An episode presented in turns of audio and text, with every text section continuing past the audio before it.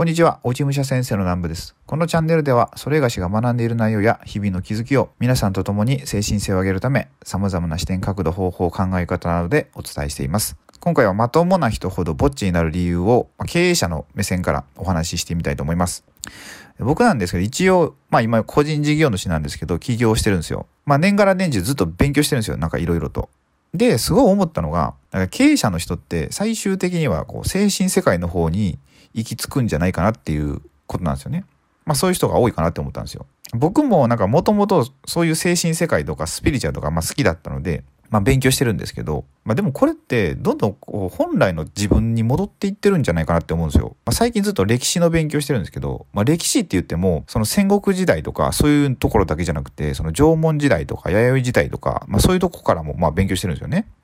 その人類の起源みたいなとことかも勉強したりしてて、でそうすると、こう縄文とかの時代にも呪術的なことが行われたり、ま、してるんですよ。だから、なんか宇宙と交信したりとか、その縄文時のなんか模様も、なんかすごくて、今の科学でも最先端のなんか考え方がその模様に彫られてるみたいな、まあそういうことがあったりとか、まあ他にもこう聖徳太子とか、まあ、戦国時代の戦国武将とかもですよね。そういう占いとかそういうのを使ってたり、今の現代も上場する企業って必ずと言っていいほど、まあ裏ではそういう風水とか占いっていうのが絶対使われてるんですよね。まあなんですけど、そこにこうお金が絡むことによって、どんどんこう怪しさが増していったみたいなことはあると思うんですよ。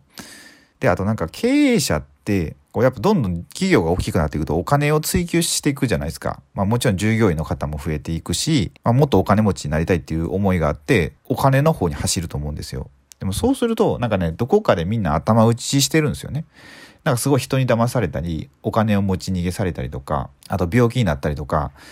何かしらこう人生おかしくなっていくみたいな。で、そこで最終的には、そういう精神世界に入っていくみたいな。まあ、精神世界って言っても、その神社参拝とかもそういうの入ると思うんですけど、最近で言ったら、まあ、例えば、松下幸之助さんいるじゃないですか。現パナソニックを作った。あの方とか、椿大社っていう、まあ、僕の地元の三重県の鈴鹿にあるんですけど、そこにすごい熱心に通われたりして、で、茶室も、まあ、寄進してたりとか、出光興産を作った、あの、出光佐三さんって方いるんですけど、で、前に流行った、あの、映画で海賊と呼ばれた男ってあったと思うんですけど、まあ、あのモデルになった方ですよね。で、あの方は、福岡にある宗像大社っていうところの再建にすごい貢献されたりとか、まあ、結構有名な経営者って、それで神社参拝を必ず行ってるんですよね。で他にもこう、戦国武将でも、まあ、結構いろんな武将がやっぱ神社参拝してるんですよ。織田信長とか、絶対こう戦の前には、あの、熱田神宮に参拝してるんですよね。で、そこで必勝祈願をして戦に行くみたいな。他にも、信長は、あの、伊勢神宮あるじゃないですか。伊勢神宮って、式年遷宮って行われてると思うんですけど、あの式年遷宮って、戦国時代の前までってちょっとお金がないからずっとできてなかったらしいんですよ。なんですけど、信長はすごいお金を出して、式年遷宮を復活させたりとか、神様とかこう、ちょっと目に見えない存在を信じてるみたいな。そう、だからなんか世の中を変えていくとか、人を引っ張っていく人っていうのは、まあそういうところに行き着くのが当たり前なのかなって思うんですよ。そう、大体なんか大きい企業で言ったら、今のこの現代の、絶対神社参拝は欠かせないっていう経営者さん多いし、でも自分の会社の中に神社を作ってるとか、そのワンフロアはなんか神社みたいな空間が作ってあって、そこは役員しか入れないスペースが作ってあるとか、まあそういうことはもう当たり前にあるんですよね。で、あとこの日本にこういうこうスピリチュアルとか、この精神世界とか、その波動っていう言葉とかをまあ広げた方がいらっしゃって、で、その方が船井幸雄さんっていうんですけど、その経営コンサルタントの世界ではめちゃくちゃ有名な方で、経営コンサルタント会社で世界初の株式上場を果たしたっていう、まあ船井総研船井総合研究所っていうのをま作った方なんですけど、まあ、この方は昭和の中旬ぐらいですかねずっとこうスーパーの出店のコンサルティングを全国的にしてたらしいんですよ。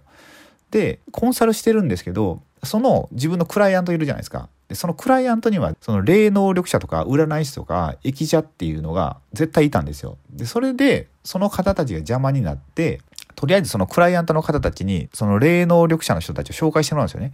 でそこですごいそういう精神世界について詳しく知るようになって、で、船井さん自身もそういう世界に入っていったみたいな。初めはすごいゴリゴリにこうコンサルをしてたわけですよ。その経営に関して。いろんな企業の。なんですけど途中で一気にそういう精神世界に切り替えたみたいな。で、なんかすごい反発はあったらしいんですよ。その時に。そのあまりにももう言うたら正反対じゃないですか。経営方針が。で、すごい反対はあったらしいんですけど、それですごいやっぱ大成功されたみたいな。だから今の日本にスピリチュアルとか、そういったものを日本に広げるのにすごい貢献された方だと思います。そう、だからなんかね、最終的にはこういう世界に行き着くのかなっていうのが、まあ思っていたところなんですよね。で、経営者ってやっぱその、いろいろ苦労してるんですよね。社員さんが見えないところで。で、その経営者の進路ってやっぱ分からないと思うんですよ。従業員だと。まあ僕も実際自分がずっと雇われた時って、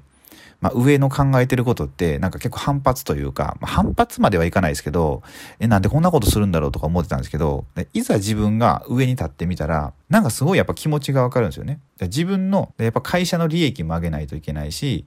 その従業員の人たちのお給料も払わないといけないじゃないですか。だからあんまりこう綺麗事ばっかり言えないし、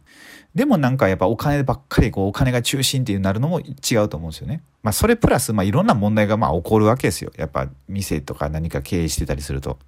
で、そんな時にやっぱり支えになるのがその神社参拝とかに行ってなんかちょっと目に見えないものにすがるというか、その何かを信仰することで前に突き進む、まあ、力を得れるんじゃないかなって思うんですよね。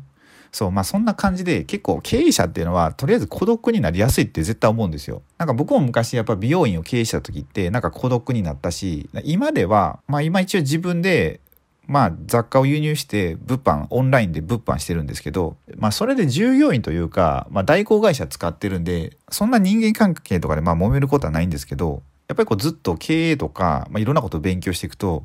なんかどんどん浮世離れというか、なんか孤独になっていくんですよね。だから前も妻に何考えてるかわからんとかって言われたんですよ。それって自分が成長してることだから、まあいいことなのかなとか、まあ思うんですけど、ちょっと結構ダラダラともう喋ってきたので、この音声はここら辺にしたいと思うんですが、まあ、とりあえず何が言いたかったかっていうと、まあ、経営者の方々で本当に孤独になると思うんですよ。まあ、なんで、まあ、一緒に頑張っていきましょうっていうことが言いたかったんですよね。まあ、逆にこれを聞いてくださっている会社員の方とか、何か従業員の方とかは、経営者の方の背景をまあちょっと感じていただければいいかなって思うんですよね。でもやっぱりこう自分が経営者にならないと経営者の気持ちってわからないじゃないですか。だから僕も自分が親になってやっと親のありがたみとかっていうのが分かったんでだから自分が経営者になるっていうのが無理だったらやっぱちょっとその人の目線に立って考えてみると、まあ、また見える世界がちょっと変わってくるのかなと思います。はい、こんな感じでじゃあこの音声は終わりたいと思います。今後また視聴者さんの何か人生のお役に立てるようなお話をさせていただきたいと思うので、よろしければチャンネル登録をお願いいたします。あと今回の動画がお役に立てていただければ、グッドボタンをポチッとお願いしたいのと、